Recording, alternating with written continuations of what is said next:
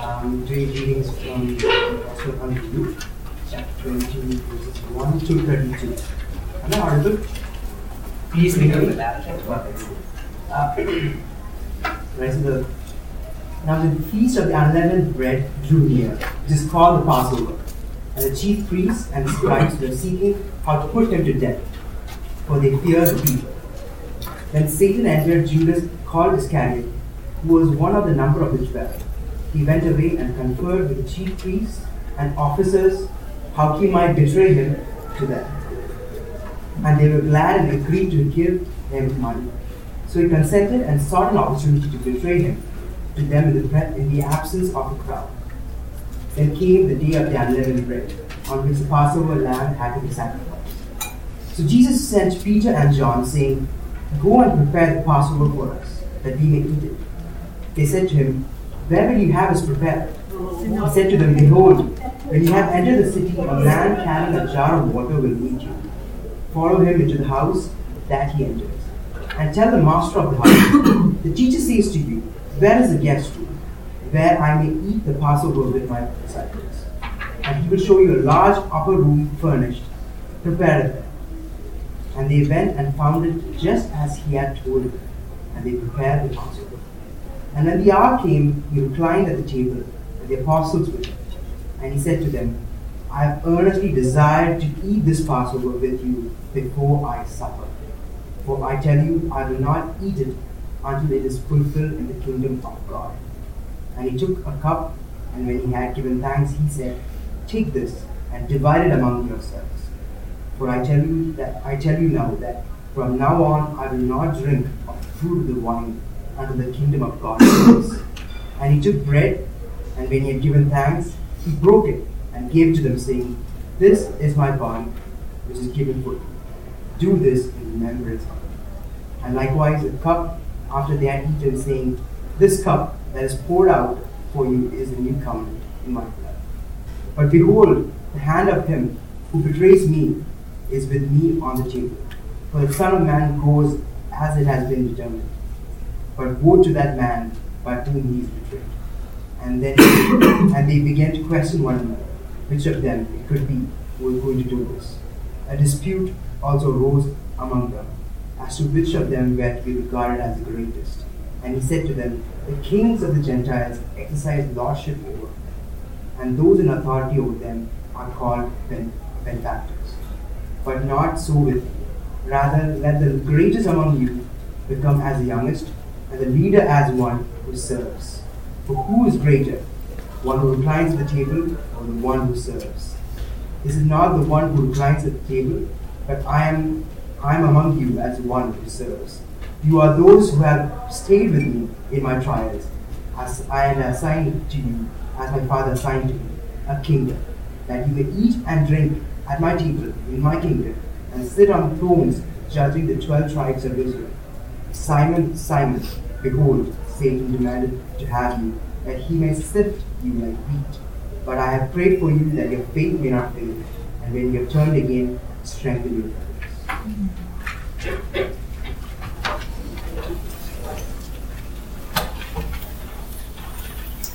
Welcome along. My name's uh, Rob, and as we look at this part of God's Word to us, is God's Word, then I'm going to ask God to help us understand it. Ask God to help me be able to explain it uh, well. So remain as you are. I'm going to ask God for help. Well, thanks for your word that you've given us. Thank you that you don't leave us in the dark about the things that you have done uh, in Jesus and the significance of them. Help us to understand what you are saying to us through this part of your word to us. They help me to be able to explain it well and pray it in Jesus' name. Amen. Meals, we eat them every day and we forget them in an instant. Who remembers what they had for breakfast this morning? Tea? No one remembers. uh, and yet, meals can take on such a significance for us as we use them to celebrate special occasions. Yeah, rather than me tell you what all the special occasions are that you uh, use a meal to remember on your table. see if you can gather a list. You can jot them down in the list and see if you can get some unusual ones. Things, events that you use a meal to celebrate. Go for it.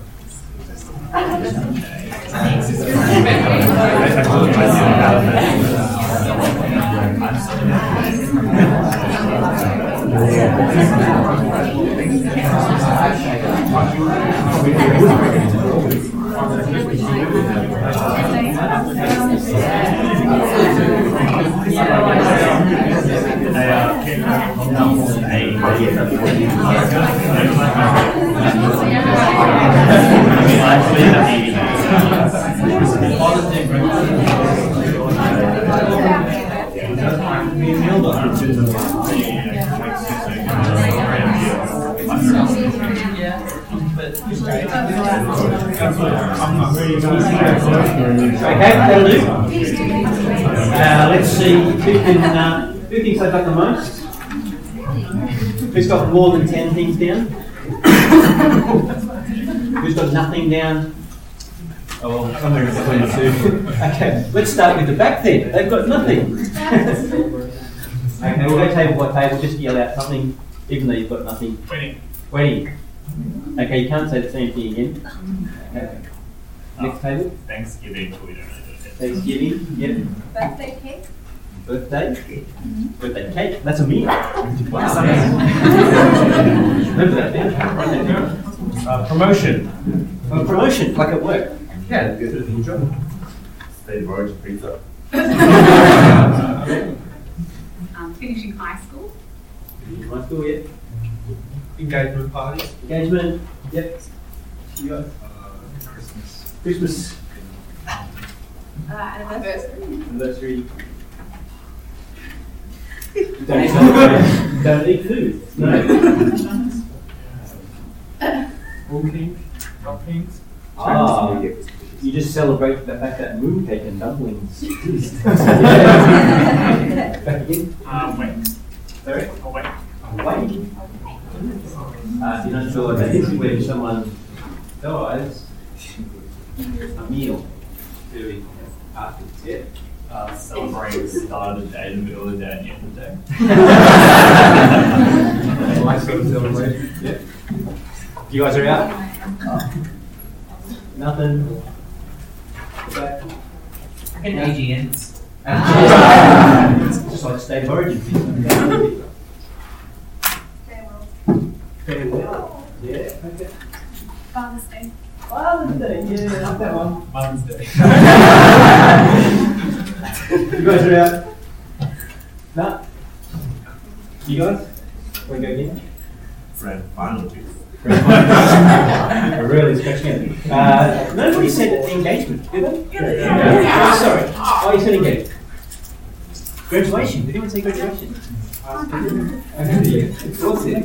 18th, 21st. They're in there, aren't they? Uh, nobody said. First date dinner. Uh, yeah, that's a celebration. Yeah. That's a celebration. In all the celebrations, in all the weddings that I've been to, and probably all the other celebrations too, meals, I've been to some fairly fancy weddings and some uh, fairly budget weddings. Um, and whether it's fancy food or budget food, in most cases, fancy or not, I really don't remember what was on the menu. I remember that it was nice, I remember that it was budget, but I really don't remember what I ate. You might have a different memory to me. Even for my own celebrations, I think that I've had, uh, like our first dinner date, uh, some 20, many, many years ago. I don't remember what we ate. Um, Joe and I, my wife and I were talking about this a couple of weeks ago. We don't remember. We remember where it was, uh, Manly, and we just don't remember what we ate. Was it was it Italian or was it Asian? We don't remember. Perhaps just too far in the past. All I remember is what we didn't have. I remember that Joe didn't order the lobster. which I was very thankful for. if you ever get the opportunity to order lobster, if you're not paying, go for it, maybe the last time. but the menu isn't the meal, is it? What you have is not the meal. You're not meant to remember the things you ate. You have to remember that because with the rise of such shows as MasterChef, so on, the focus is back on the food, isn't it? It's not the meal that who you share it with, it's on the food, the recipe, the ingredients. The dish is the focus of the celebration. I'll come to the details of this meal that we read about in a moment. Uh, but one of the things about this meal is recorded for us in Luke is that the dish is the focus. The dish is the thing to celebrate. Now, the context of this meal, uh, I'll come back to again with some detail, but it's a meal of national identity. It's called the Passover. And it's a coming of age for the nation when they were rescued from slavery some thousands of years before Jesus. And you see it in verse, pick up in verse 1 of the reading we've got there. Now, the Feast of Unleavened Bread drew near, which is called the Passover. And the chief priests and the scribes were seeking how to put him, Jesus, to death, for they feared the people. So we've got Jesus in Jerusalem, and everybody in Jerusalem is celebrating this meal, this Feast of Unleavened Bread, this Passover. Some are seeking, however, to kill Jesus, and this is not unfamiliar territory for us. The, the danger to Jesus, now that he's in Jerusalem amongst the authorities, is extreme. We're used to celebrities and dignitaries planning and authorising security to keep him safe from the crowd. Uh, Jesus needs the crowd to keep him safe from the authorities as they plan to attack him. In fact, what we see now with this plan to attack Jesus is it takes a very otherworldly and satanic turn in this chapter, verse 3. Then Satan entered into Judas, called Iscariot, who was one of the number of the twelve. He went away and conferred with the chief priests and the officers how he might betray him to them. They were glad. It's a devastating attack on Jesus.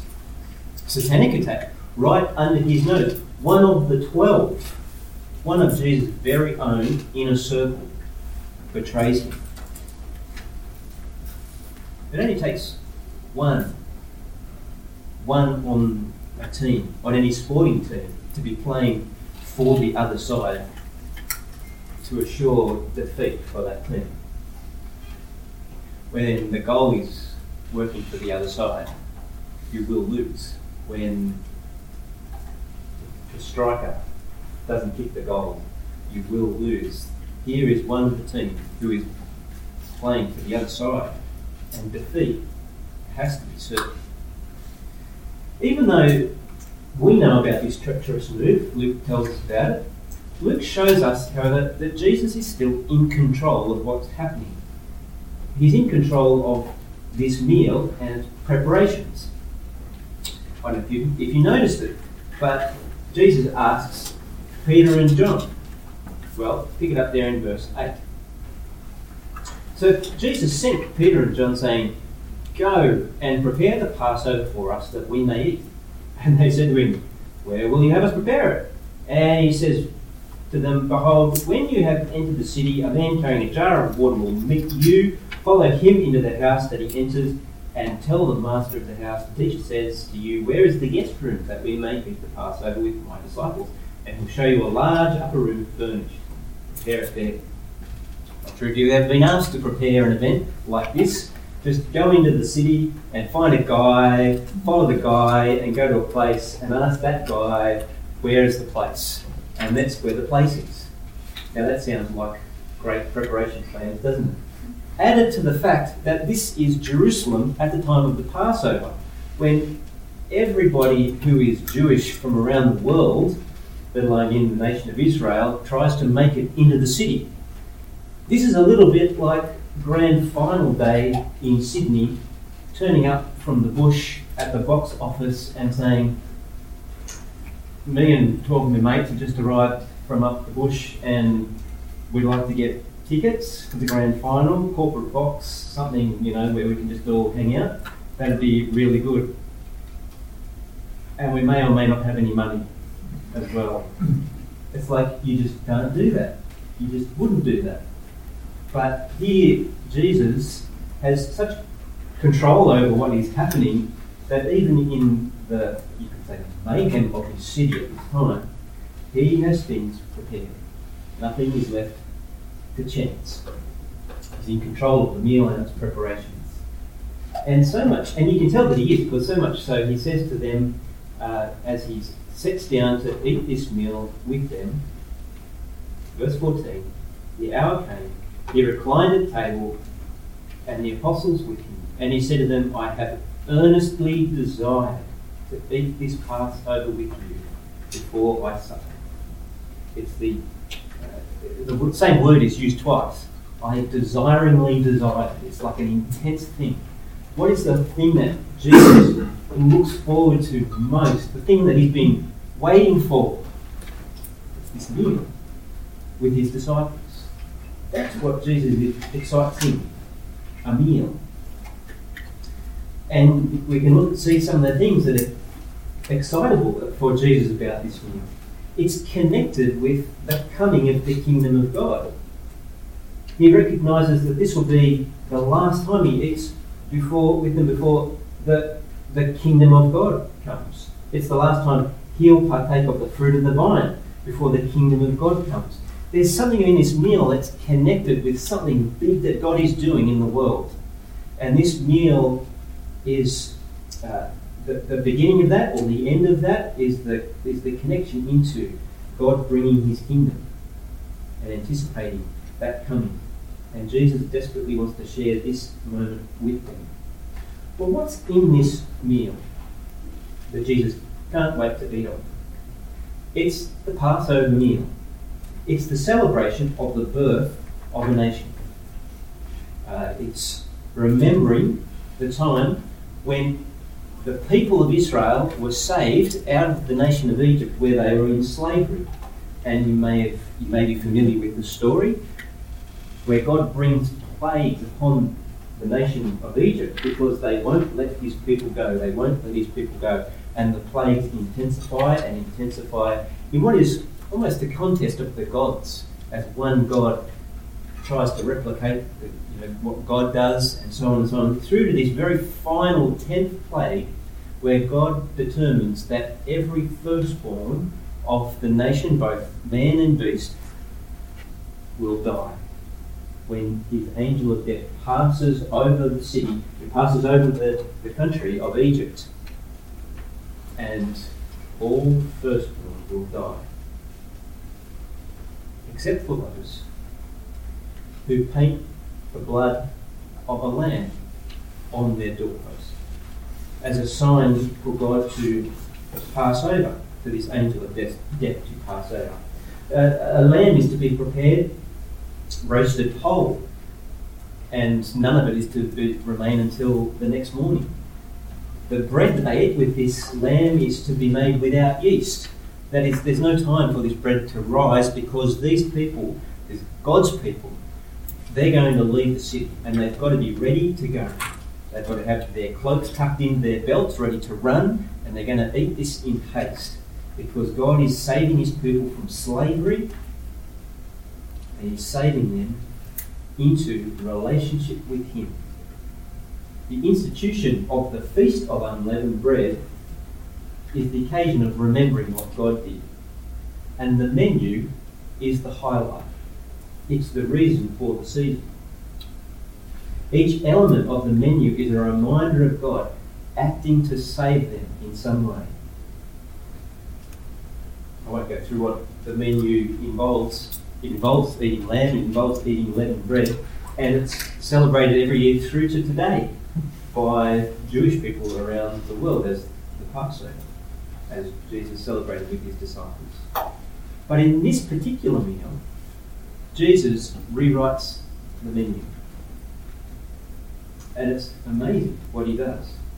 As the meal progresses, Jesus says the most audacious, if not blasphemous things in this meal. He says, as the Passover meal is celebrated, This is my body. Do this in remembrance of me. That is, don't remember the Exodus. Don't remember when God saved you from slavery. Don't remember when God made a relationship with you through through covenant of, of salvation. Now remember me when you eat this meal. Do this in remembrance of me.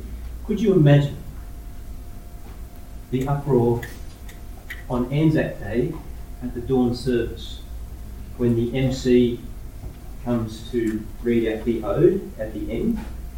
If you know the ode, um, remember that's what it's called. When he says, They shall not grow old, as we that are left grow old. Age shall not weary them, nor the years condemned at the sun, going down of the sun, and in the morning. How's it go? We will remember them. What if he doesn't say that last and last line and says, "You should remember me"? Well, that's just blasphemous. That is what Jesus does here. He rewrites the menu. He says, it's actually all about me. It's all about me. Don't remember the covenant established with the blood of oxen and lambs. This blood, this cup is the new covenant, the new relationship with God in my life. My death is the sign of rescue, not the death of the lamb.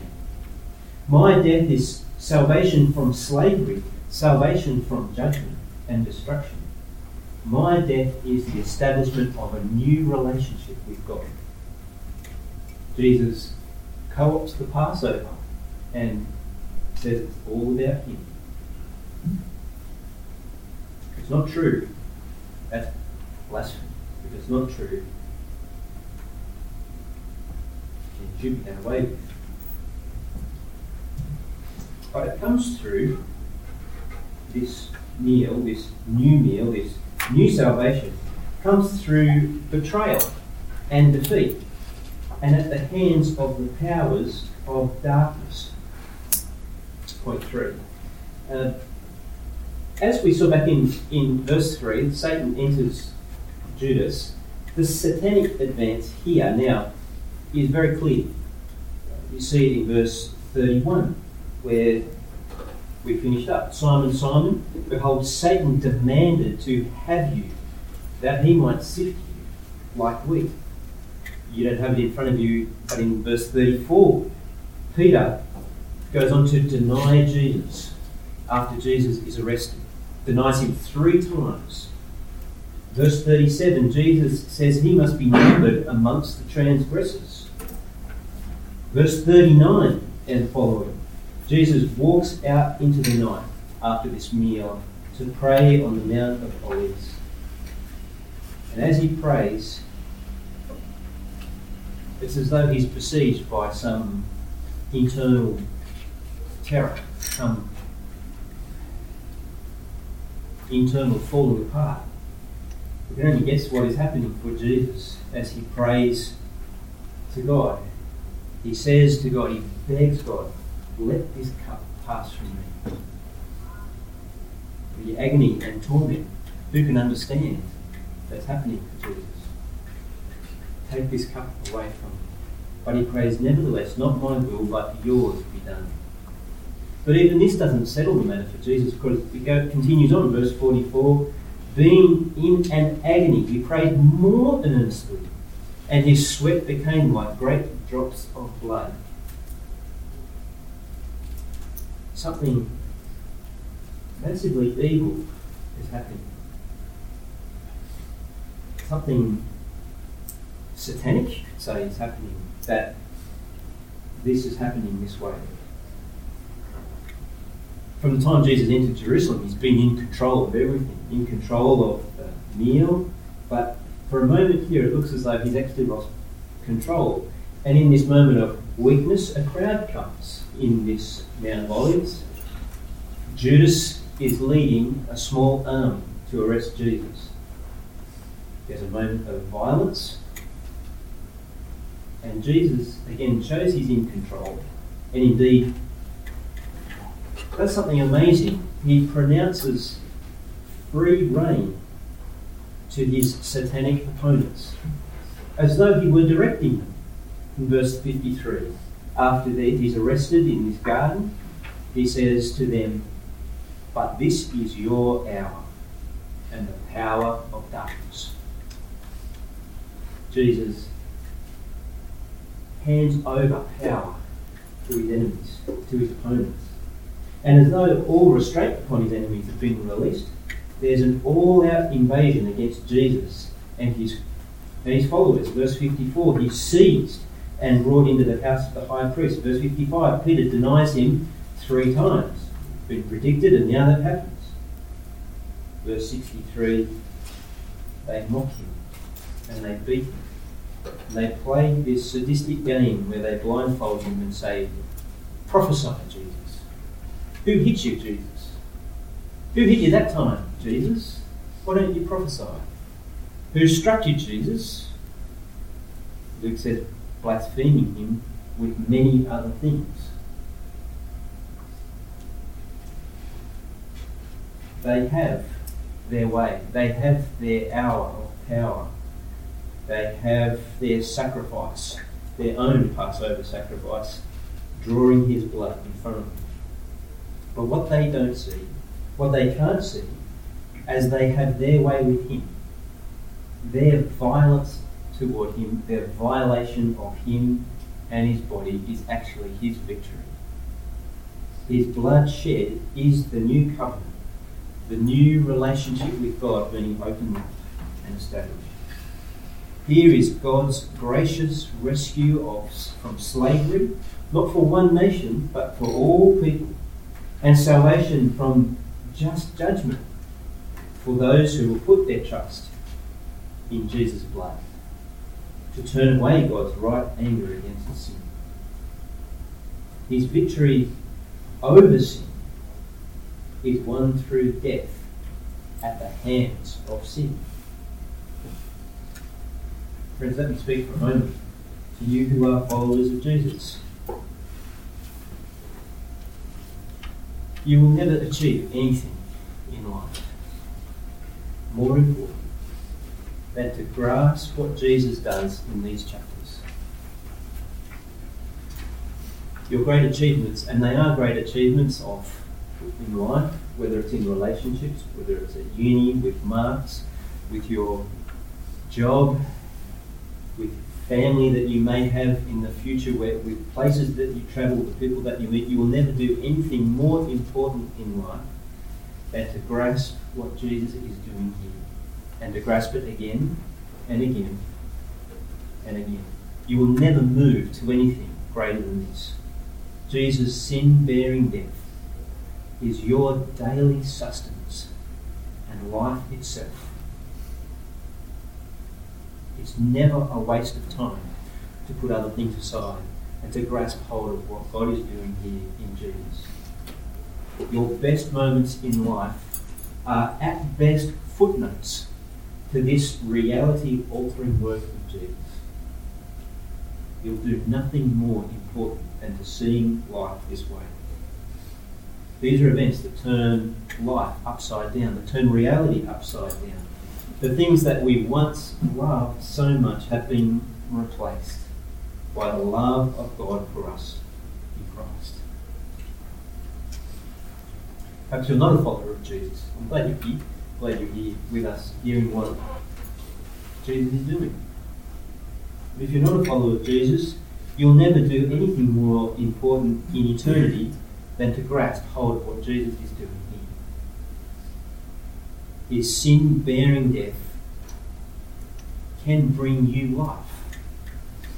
Life as you were meant to have it, that is, in relationship with God. without fear of rejection, without fear of judgment. To be able to deal with the things of your past and the worries of your future, the problems that you have around you.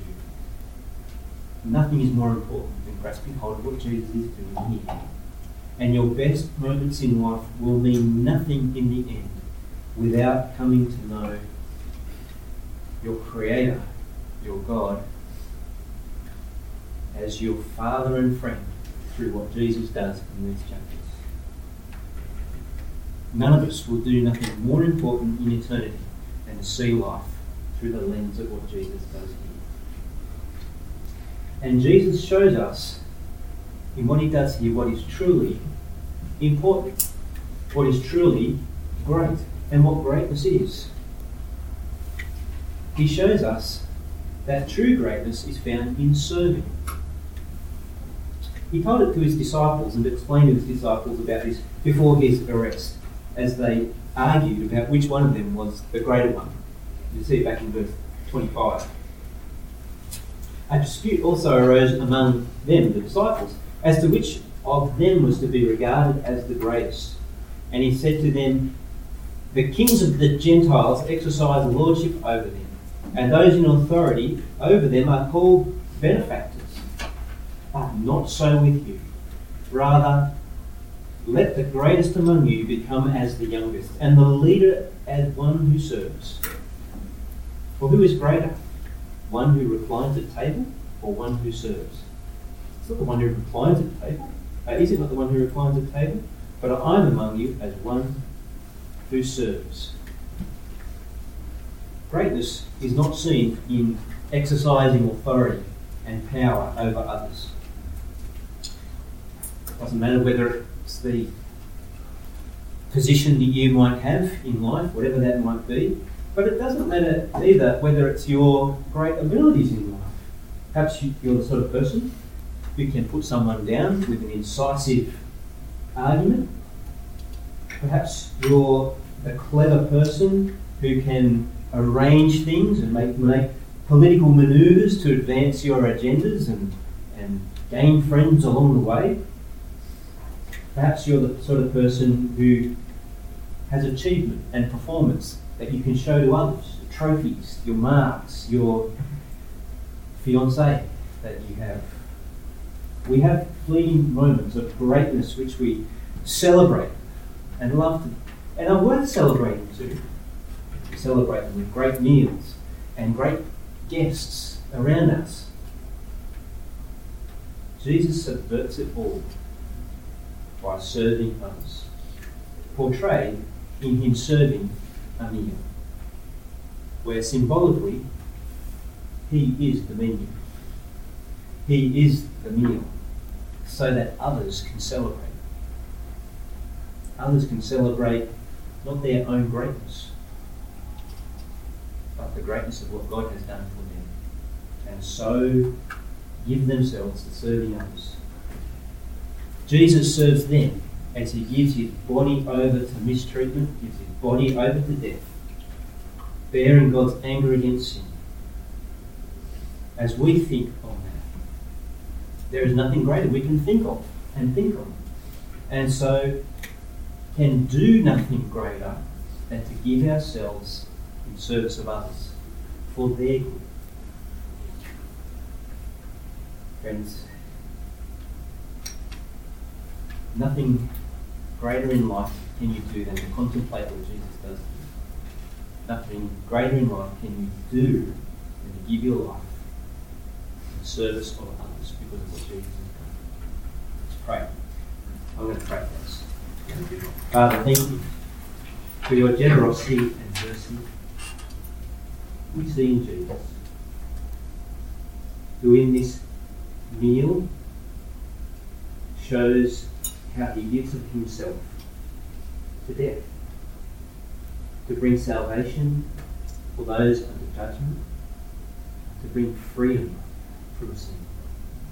Thank you that Jesus does not so treasure his own wife, but gives it up for the sake of those he serves. Help us to grasp hold of this, Lord, and to see our own lives bound up in what Jesus has done. And And may we serve others in response. And we pray in Jesus' name. Hi everyone, um, my name's Jo. I'm just going to keep praying now, so pray with. Father God, we thank you for the different ways we can meet together each week to find out more about who you are and what you have done for us. Thank you in particular for Team, where we can meet each week to look at hard topics. We pray that through Team, we will be challenged to know more about you and to live for you. We also thank you for the Campus Bible Ministry at the Bankstown campus of Western Sydney Uni. We pray for their upcoming outreach events, for their movie night where they'll be watching The Case for Christ, and also for their board game night. We ask that if it is your will, many new people will come along and hear the good news of Jesus. We pray also that students will be bold in talking to their friends and inviting them to these events. Lord, we pray for our upcoming AGM next Wednesday. Please give us your wisdom as we seek to elect the new committee for 2018. We thank you, God, for the work that the committee has done this year and for the way you have provided so many opportunities on campus. We pray for the committee that is to be elected. Uh, we pray that they will serve you faithfully and not neglect their own relationship with you as they seek to encourage others in their faith. Uh, and we pray for all of us that we would remember and reflect on daily Christ's victory and that we wouldn't lose sight of the gospel in our busy lives. We pray this in Jesus' name. Praise God that He's given us the talent